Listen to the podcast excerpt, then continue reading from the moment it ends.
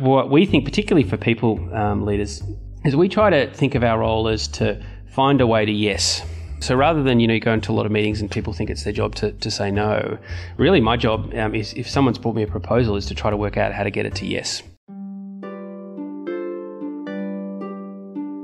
Welcome to How I Work, a show about the tactics used by the world's most successful people to get so much out of their day. I'm your host, Dr. Amantha Imber. I'm an organizational psychologist, the founder of behavioral science consultancy Inventium, and I'm obsessed with finding ways to optimize my workday. My guest on today's best of episode is Paul Migliorini.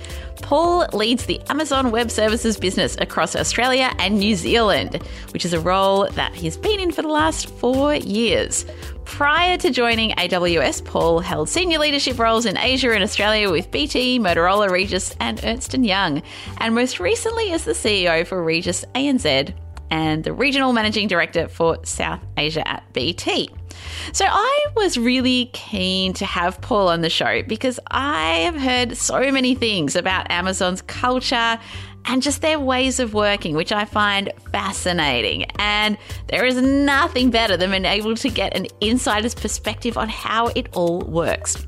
So if you've ever wondered what goes on behind the scenes of one of the world's biggest fastest growing and most powerful companies, I think you'll love this chat with Paul.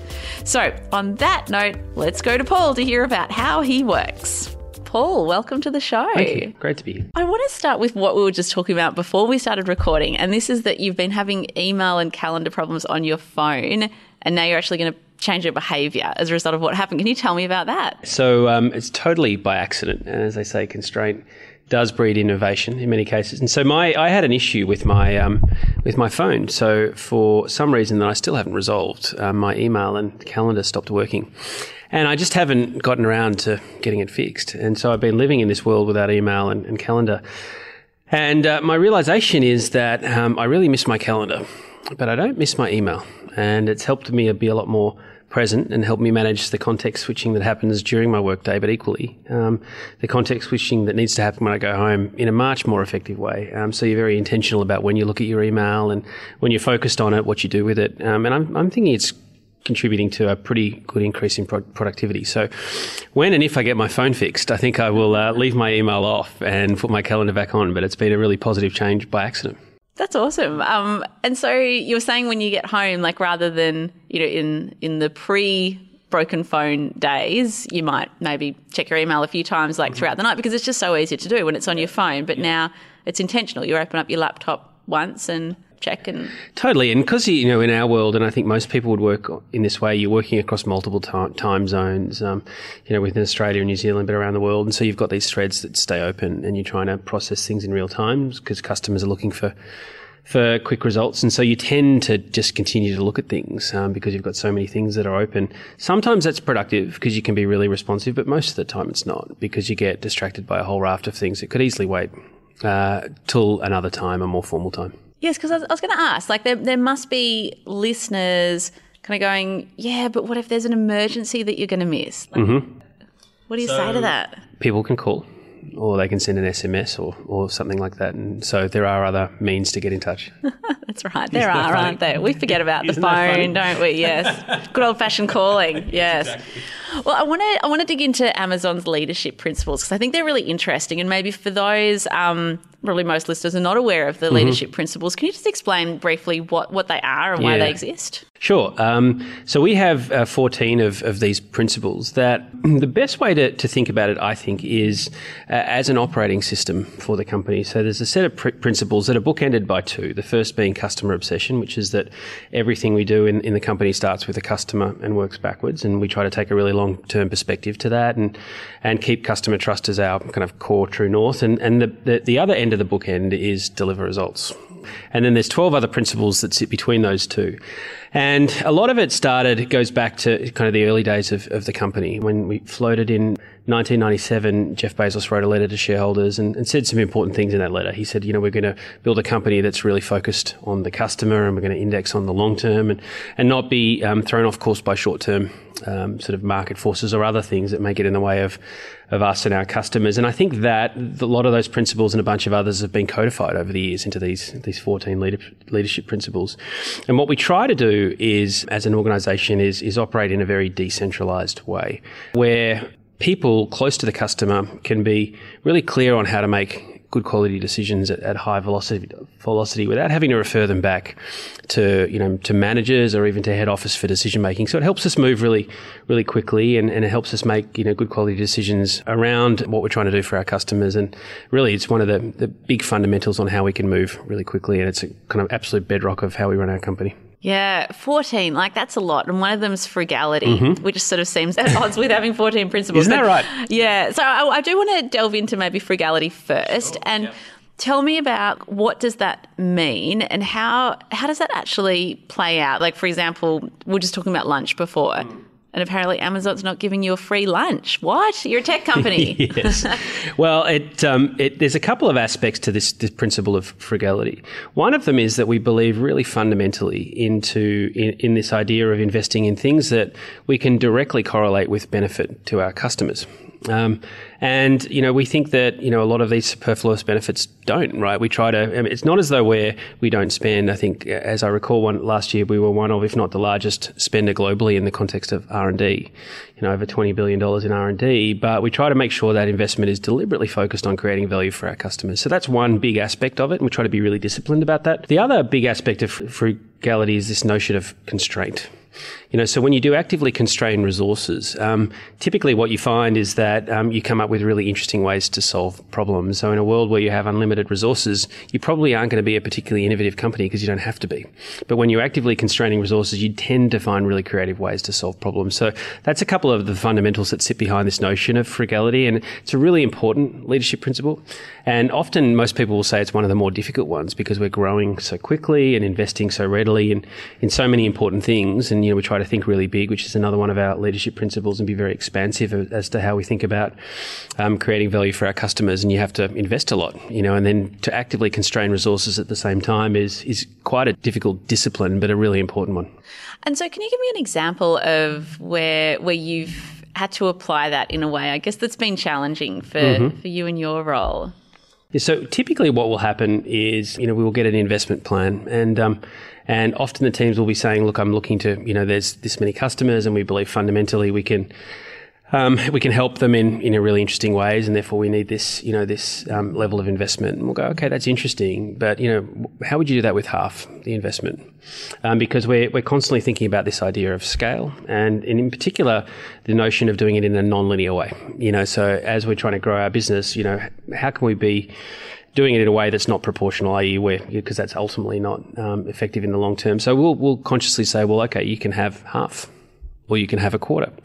And invariably, what happens is it's super interesting because the team go away, and because it, cause it's conditioned through our principles, it's not a real frustration. People know that's why we're doing it, and it just is a forcing function to go away and think about a problem in a very different way. And, and most people find it to be, you know, pretty useful. So, would that then be unusual to give a project the full funding that has been requested? It really depends. I mean, we, we are investing, you know, really, really heavily in lots, lots of people, um, and that's because the market opportunity is there, and we see that customers are deriving a lot of value from the work we're doing, and therefore we're investing against that. Um, and so there's a tension, you know, um, between the two, and it's a question of how well you manage that that tension. I guess that just coming back to leadership principles for a moment. I mean, part of the way, or one of the easier ways, I think, to think about it is that we have this kind of fundamental belief um, around uh, the company that we that we are a company where builders come to build, and so this notion of being a builder it really is the embodiment of these fourteen leadership principles. That you know you're really focused on invention, you really want to think big, you have a strong level of ownership and bias for action around how you solve customers, and so you can you can roll all of those principles up into this idea of of being builders, and we think that everyone's a leader and everyone should be a builder, uh, and really therefore represent those principles in a really kind of effective way. So, how does that relate? Like, in terms of everyone's a builder, if you're in, say, sales or marketing or something like that. Like you're you're not an engineer. How do those people conceptualize that? I can give you a real example. So uh, my current manager, uh, Ed, who was my predecessor in my current role um, a number of years ago now, four or five years ago, um, was looking at um, what we are doing for our customers, and, and, he had a hypothesis around um, this notion of global customers and how they wanted to deploy tech, and and so he had a, an idea basically, and he wrote it up in a six pager, and he said, look, we need to think about building a new organisational unit that's really built specifically for the needs of these global multinationals who who want to consume tech in different ways. They're highly distributed, and and so he wrote a six pager and build a, a, an entirely new business that today is a multi billion million um, business uh, from a six page document. So that's a really good example in in the world of, of sales of how this works. Today we um, we have a team of people here who are doing incredible work around this idea of what we call the cognitive customer experience. So we've got a platform that effectively creates a, a software based contact center called Amazon Connect. But equally, what we're seeing is that loads of customers are looking to integrate that with AI and a whole raft of other things that will help them to transform the customer experience. And so we, we created a small team. Um, we called it a two pizza team um, of builders who are out there. And, and can you explain what you mean by a two pizza team ah, for those yes, that are not familiar with that I term? will. Um, so it, it's essentially a, a small cross functional team that has uh, the, the requisite skills within it to operate com- completely autonomously. And the idea is that what we want in terms of scale is a is a team that's um, kind of that you could feed with two pizzas is the basic rule of thumb. So we think of kind of ten to twelve people roughly. And the reason we try to keep it um, small is because what happens is as teams grow is you tend to have to create um, a whole series of mechanisms to establish to manage cross functional communication. So what happens is once you get to a certain level of scale, you're building all of these overheads into the team, and it it impairs your ability to move fast. So we call it a two pizza team and have um, a principle around scaling those teams horizontally that enables us to move fast. So we created this two pizza team around Connect, and, and today we've got many, many hundreds of customers across Australia and New Zealand using the Connect platform, integrated with a whole raft of our artificial intelligence services to think in a very different way around uh, improving the customer experience. And there's many of those types of examples. Yeah, I like the idea of scaling horizontally. That's an interesting way of putting it. And I've heard um, Bezos say that he would prefer two completely separate teams working on the same thing mm. and not knowing about each other's work and then just kind of finding out after the resources yeah. have been used. Yeah. can you maybe go into that a little bit? Because yeah. I feel like that's a really challenging concept for most organizations that are organized in a really structured There's way. There's a leadership principle that's kind of helpful there. It's called having a bias for action. Um, and so we believe that um, one is, is probably better than two, but equally two is a whole lot better than zero.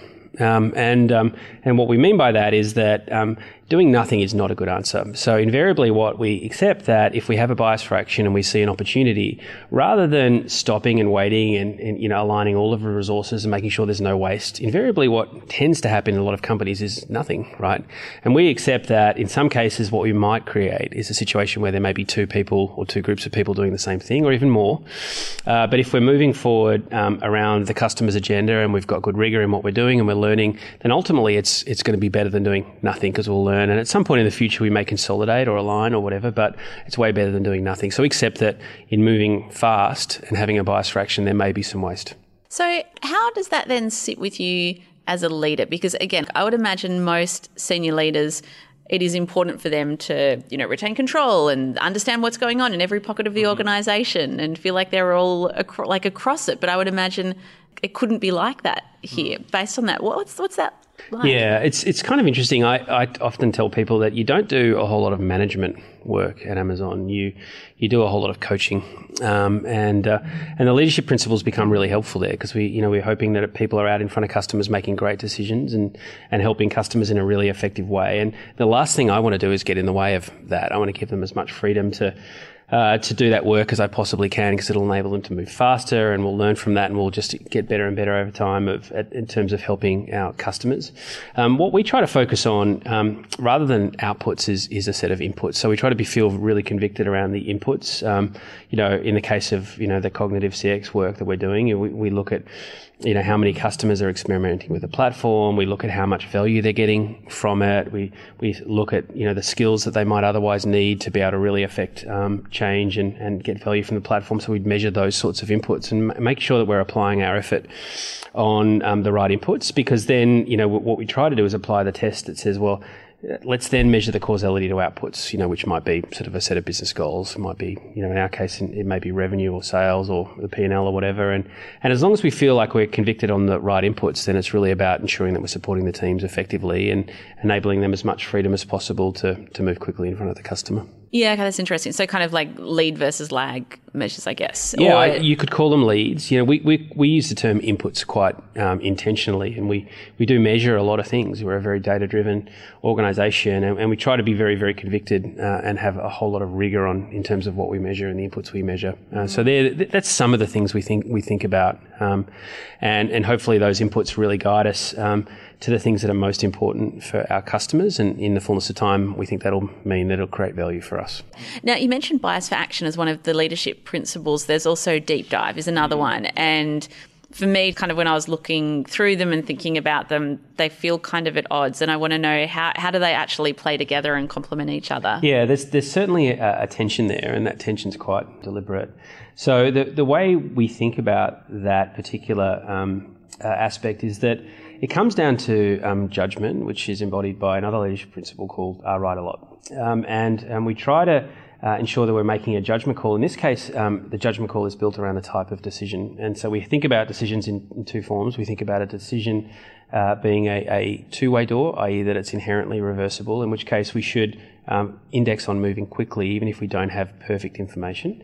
Um, we just need to, you know, kind of use intuition and judgment and move really quickly. Equally, if we take the view that it's what we call a one-way door, so inherently irreversible, then um, we expect that our leaders, and by the way, everyone inside Amazon is a leader. So when I talk about leader, I'm talking about everybody as opposed to people leaders. Um, then we expect our leaders to uh, exercise good judgment and dive deep and go really deep into the problem, um, get to the to the root of the, the opportunity or the root of the challenges in a, in a very rigorous data driven way to ensure that we're making as good a decision as we possibly could. And so that's how we think about that. Is it always obvious whether the door is one way or two ways? No, it's not always obvious, which is why we rely on good judgment. You know, we're hoping that people can see, hey, this is, you know, I think in most cases it's reasonably obvious when you look at a decision go, well, you know, I can see how that's inherently reversible. Like if we if we got that wrong, as long as we've got good rigor around what we're learning, then you know we'll we'll pivot and iterate uh, in an effective way. Equally, if it's a really big decision, and you've seen some of those. There's, there's really big decisions that you know um, that we've made. Invariably, people like Jeff Bezos and in our case Andy Jassy are, are super involved in those decisions, um, and everyone goes really deep on those specific decisions. But usually it is, but in some cases not not so much. I feel like disagree and commit is is gets a lot of PR as mm. one of the leadership principles. And can you explain, for those that haven't come across it, what it means? And then I'm curious how how you have personally gone about applying that because I think it's a challenging one. Yeah, I, th- I think it's one of my absolute favourites um, on on many levels. The root of the the principle is is this idea that. Um, you know, if you have a if you're a scenario where we're in a, a room um, for context that has white walls, and there's another wall that is black. And, you know, we could have a debate as to whether the wall is white or black. And what happens in many companies is you tend to land on consensus and you go, okay, let's agree that it's grey. But the answer is that wall's white, unambiguously white. Um, and so what we should do is we should have a really robust and rig- rigorous argument that gets us to the right answer. And let's have a lot of backbone about that, um, you know, and, and make sure that, you know, if we have a strong opinion on it, we're putting that opinion on the table in really forthright ways. And because it'll, we believe that it'll get us to a better quality answer. And we shouldn't be meek and mild about that, and we shouldn't be consensus based because ultimately, if we hit, if we get, if we land on the wrong answer, it's going to mean mean a bad outcome for our customer. And so what we try to do is we try to build um, a bunch of cultural conditions that say, hey, it's really okay to have a very rigorous debate. Now, clearly, it needs to be respectful, it needs to be data driven, but it needs to be forthright. And we expect people to have a load of backbone on that. And, and it's good because it creates a level of permission. And what happens is we, you know, it's a big part of how we recruit people that, you know, we have an expectation that you're going to, you're going to really fight your corner on a position if you think it's important for customers and you're not going to back down for, unless you've, you know, you've really made your, your case clearly. And then uh, the other part of it, of course, is to say, look, when we've made a decision, uh, then let's make sure we've made it, you know, and, and nobody is second guessing the decision because we'll choose to move forward. And, and, so I find it's really, really helpful um, because most of the people I work with um, at what whatever level I can rely upon to give me a really honest, data driven view on a perspective. And that's, that's really, really useful. You know, you don't have to second guess or assume that people won't. Most people, you know, I would hope all people inside our company will. So, how does that work in a meeting then? Because normally I'm just thinking about a typical meeting where it's a consensus based decision, as it is at, you know, 99% of companies, and you know when the meeting has finished because you've reached consensus. But here, like, how how do you know when you've reached the decision because you don't have that natural consensus like of closure? Well, we, we try to make sure that we make a clear decision, um, and most meetings um, are kind of unusual in the sense that um, we, we, we, do really believe in, in being very data driven and rigorous in our decision making, um, and uh, we have a mechanism for that. Uh, most meetings, by the way, um, internally we don't use PowerPoint. Um, most meetings are governed by uh, uh, a six, well, in its longest form, a six-page narrative, but it's a written form narrative. And the reason we use a narrative is because it does that job, right? You're not relying on interpretation. You're not using high-level, superficial data and you know nice pictures. You're actually having to write a long-form narrative, and you have to you have to substantiate the statements you make in that narrative um, with clear data. And um, and when they're well written, what we find is it's really useful because at the start of a meeting we stop and we read it, and we usually take 15 to 20 minutes in silence to read it, and it gets everyone onto the same page uh, in a really effective way, really quickly. And what I tend to find, and we have a, a basically a set of principles around how these meetings should run, which is that um, people, the, the senior most person in the room should speak last, so as not to introduce any uh, any bias inadvertently, and then we have a, a robust debate, and um, and then the, the opinions of the, the senior person are kind of informed by everyone else's opinion, and then typically we get a fairly clear decision as a consequence of that. So I find that that um, mechanism in particular, that narrative. Um, uh, form is really helpful to getting clear decisions, and you know, and that, that, that have backbone, disagree, and commit principle is is clearly at work.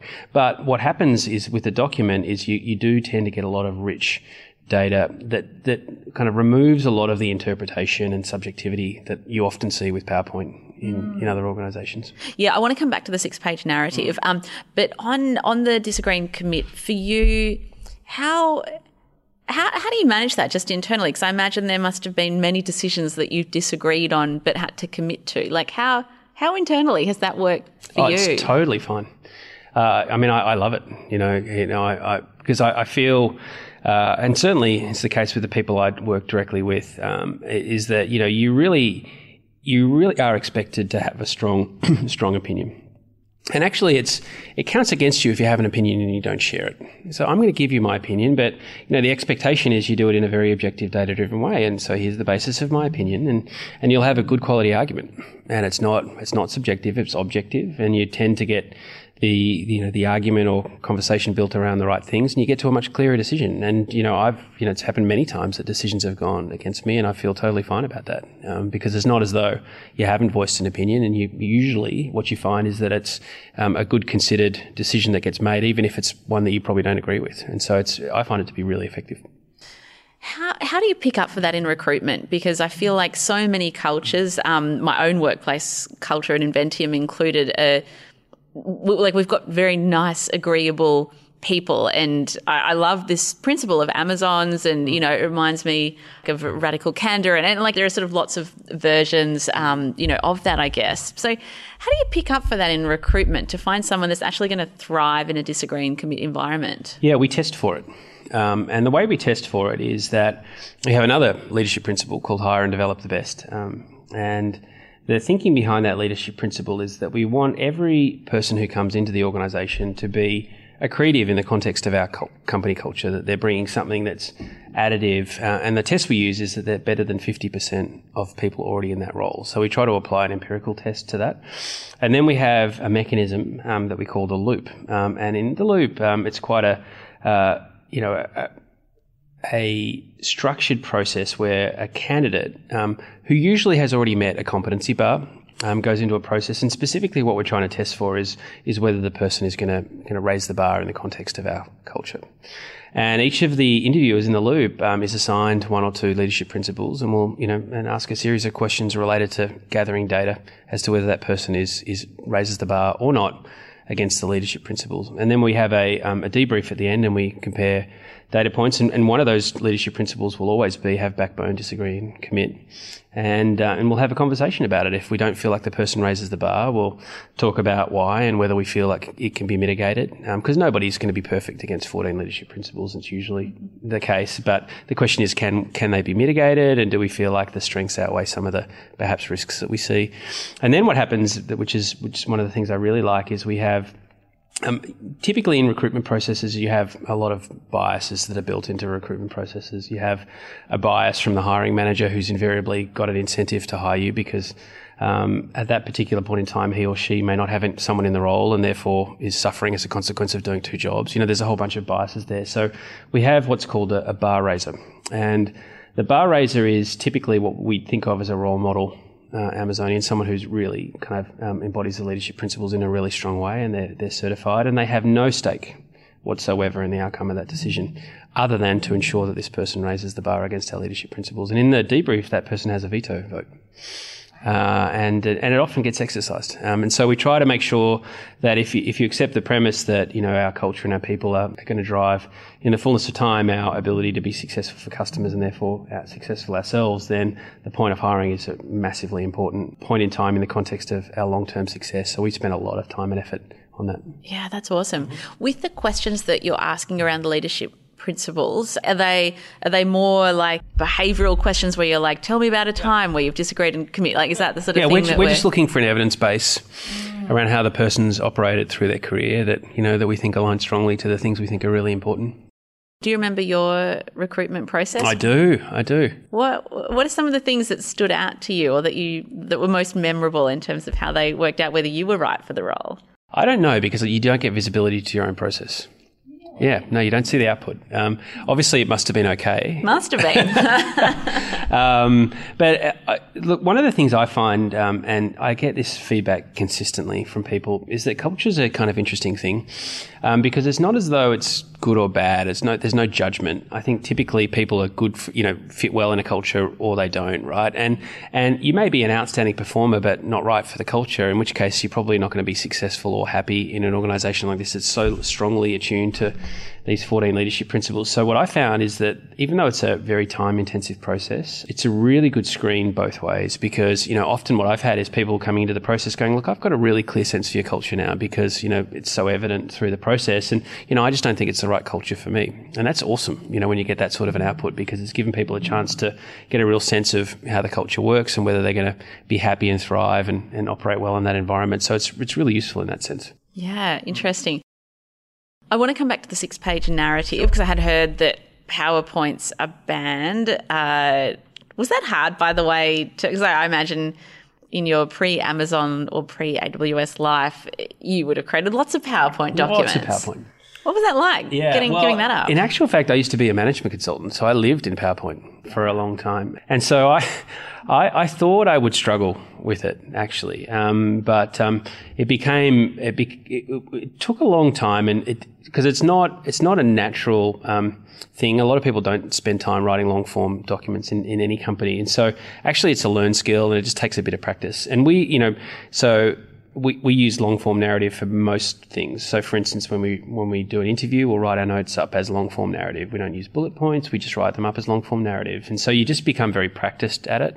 And so what I find is now it's just it's it's so useful. I just couldn't imagine operating without them now actually because because of the level of rigor and depth you get to and when you're writing one what i find is i, I probably rewrite maybe six or seven of them a year a long form six pages um, and when you're writing them, it gives you exceptional clarity um, because you really have to.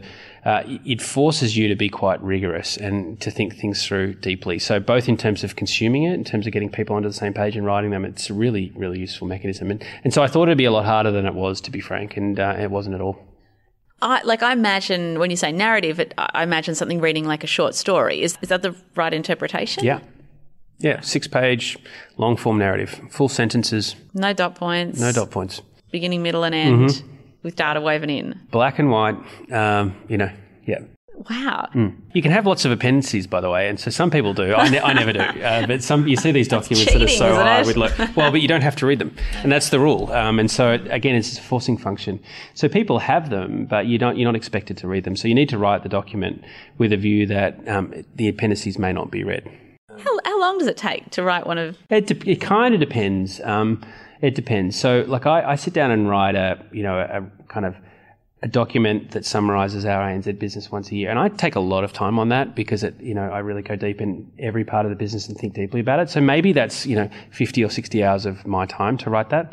Equally, I've written docs that I can do, you know, in an afternoon in in three or four hours um, that aren't perhaps as deep or kind of analytical as the, the broader docs. So it just kind of depends. You just get very good at writing them. Some of them are quick to write. Um, others take a, a lot longer. Are you taught how to write? Because I, I feel like the the ability to write, and particularly the ability to write prose, is a lost skill. Does Amazon give you training? We do have narrative writing courses, and so um, it's totally optional. So if people want coaching on it, you can get you can get coaching. And, then and there's what we, what you do find to your point is there's a bunch of people who are just really good at it, and they invariably become coaches to everyone else as well. I'm not one of those people. So how did you get better at it? I assume that you've improved at it during your time it's, here. it's just practice and conditioning. You just get good at it. You consume a lot of them. You know, you write a lot of them. You just get good at it. I think moderately competent. I would describe probably not good. Yeah, that, that, oh, I'm just I'm fascinated by that. I feel like there'd be you know people listening to this going, oh, do away with powerpoints, but then I feel like with the amount of time and rigor that's going into a six page narrative, and I assume that they don't have to be six pages, but that's just the limit. Um, Mm-hmm. That's right. And I assume that there are like font size guidelines, so you're not just going eight point font Totally. to cram Ten, in. ten point font minimum. There's there's hard rules around uh, margin sizes and line spacing, the whole lot. Because you know you can imagine every trick in the book has been tried. Absolutely, But yeah. you know that this this notion of a forcing function is an interesting one. That that the idea that it's a fixed six pages is really useful as well because. You know, I know that um, you know Andy writes a six pager on AWS each year for, for Jeff, and I sit there and going, you know, golly, how would you, you know, fit an entire business into six pages? And you know, I, when I struggle to do the ANZ business, and I know Edwin, who who runs our APAC business, does the same, and it's a super um, forcing function because it does um, force you to synthesize um, your messaging into a coherent six-page narrative. You can't just waffle on forever, and you've got to get to the important points, and you've got to you got to make it um, you know constructive and, and and really focused, and so that becomes um, useful as well. I imagine it must be a, a beautiful time saving device because I feel like like that much thought does not go into PowerPoint decks, and there's often a lot of unnecessary Totally. waffle. Yeah. Whereas this, it's all it's all there. Mm-hmm. And I want to pick back up on what you said about how within the meeting is when people will actually read the narrative. Is that right? Yeah, so there's kind of time blocked out for reading. Yeah, normally what happens is you you take um, you read in silence for the first fifteen to twenty minutes of the meeting, and everyone reads in silence. And again, there's a there's a bunch of protocols around that, um, and What are they? we just complete silence um, because people are you know focused on it and concentrating um, on their docs. So you know just being respectful around those is important. And so it's it's quite funny. Like it's really it feels very unnatural when you first join that everyone sits down and you know hi how are you and let's read a doc and you sit there in silence for twenty minutes and read a doc. Um, it's I, I find it super, super useful because you do get this situation where um, often what happens, particularly with PowerPoint, is you get people that are just wonderful communicators and can communicate really well um, and present really well. Often um, that can you know cover a lot of sins. Um, and, and the reverse is also true. You get people that are poor communicators uh, who can't get a point across well, but actually what they're saying is really important. And, um, and that's kind of, I think that's potentially very risky in a lot of companies. What you, what you want to do is get the right message. And because you've got time to construct it well in a narrative, typically what happens, and it's not always the case, you know, invariably if you get a poorly written narrative, um, you know, you don't get a great quality outcome. But when it's well written, getting everyone to the same page with the same data set, at the end of that 20 minutes is really powerful. Because the other thing that happens with PowerPoint um, is you'll have someone who has, say, an hour, and they'll spend 45 minutes of that hour presenting uh, a pack. And and you you've got a bunch of questions through each of each of the pages, so you can stop and ask questions. And often you don't get to a, a really clean endpoint because you're debating different things, and it leaves a lot to interpretation. So I often find that you just don't get as clean a, an outcome, which means you it actually takes a lot longer because you're revving through things a lot more. It doesn't seem to happen as much. Yeah, I do like the fact that it, it really takes out a lot of the biases that you know, if you've got the gift of the gab, you can sell most things through a PowerPoint deck, um, and the reverse is true. But also, I like the fact that the the ratios of consuming information versus talking about the information is is is really different yeah. here mm-hmm. because you're not just like in passive mode listening to a PowerPoint presentation. Right. You're actively reading and processing something. Yeah. Yeah.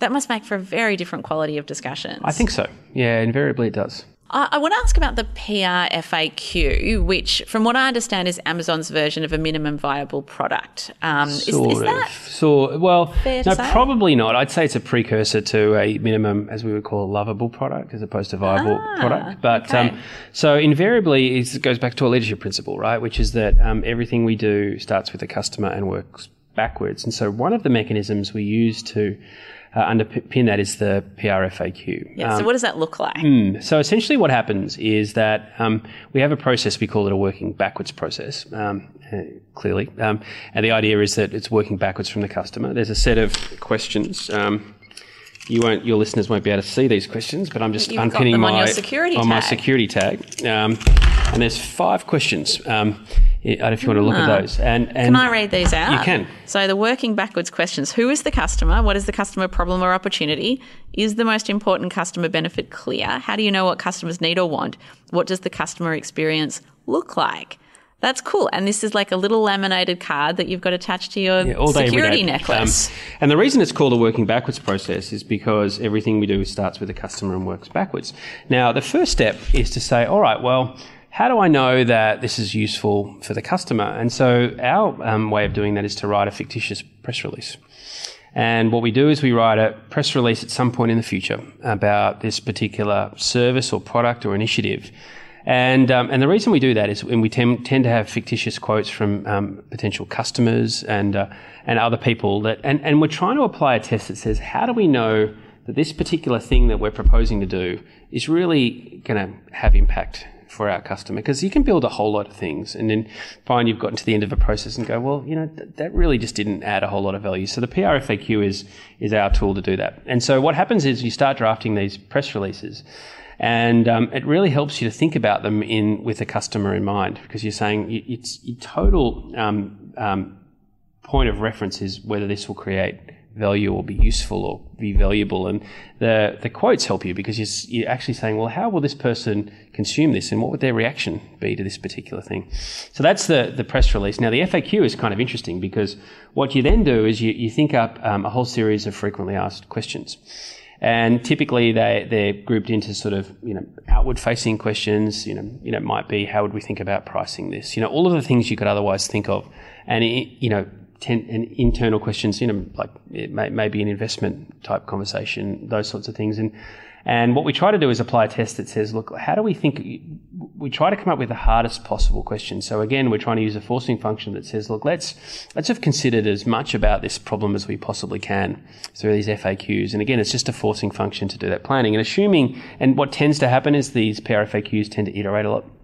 And uh, and if you get to a good answer, then you go into your sort of MLP type phase where you're starting to build a prototype and, and, getting this thing built. But everything starts there. There's nothing significant that we do that, that doesn't have a PRFAQ. And often what happens is you'll get to a certain point in in the, the life cycle of this thing, because I'm using the word thing because it could be a product or a service, it could also be a project, it could be a whole raft of things. And you reference back to the PRFAQ going, ah, oh, well, you know, what do we envisage this would look like? And, you know, how do we track back against that? So it's quite a useful mechanism. That's fascinating. What percentage of ideas get past the PRFAQ stage? I would say a lot. And the reason I would say a lot is because we don't have a, a, defined process for ideation and investment. Um, there's no there's no investment committee. There's no clear path, um, and that's pretty intentional because you know you don't know where an idea is going to come from, and equal, so you don't necessarily want to preordain you know how to get an idea. So we have this management, I guess, philosophy, this idea of the um, organizational yes. Have you heard about that context? I don't think I have. No. So what we think, particularly for people um, leaders, is we try to think of our role as to find a way to yes. So rather than you know you go into a lot of meetings and people think it's their job to, to say no, really my job um, is if someone's brought me a proposal is to try to work out how to get it to yes.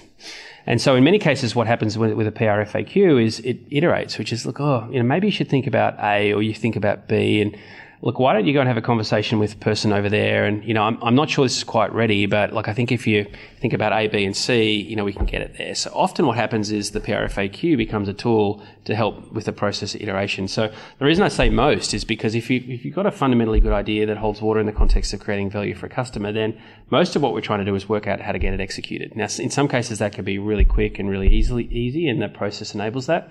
Uh, in other cases, though, it'll take a lot of iteration to get to a point where we go, okay, good, let's move. You know, and so most of the time you're really working towards yes, as opposed to you know killing ideas and saying no.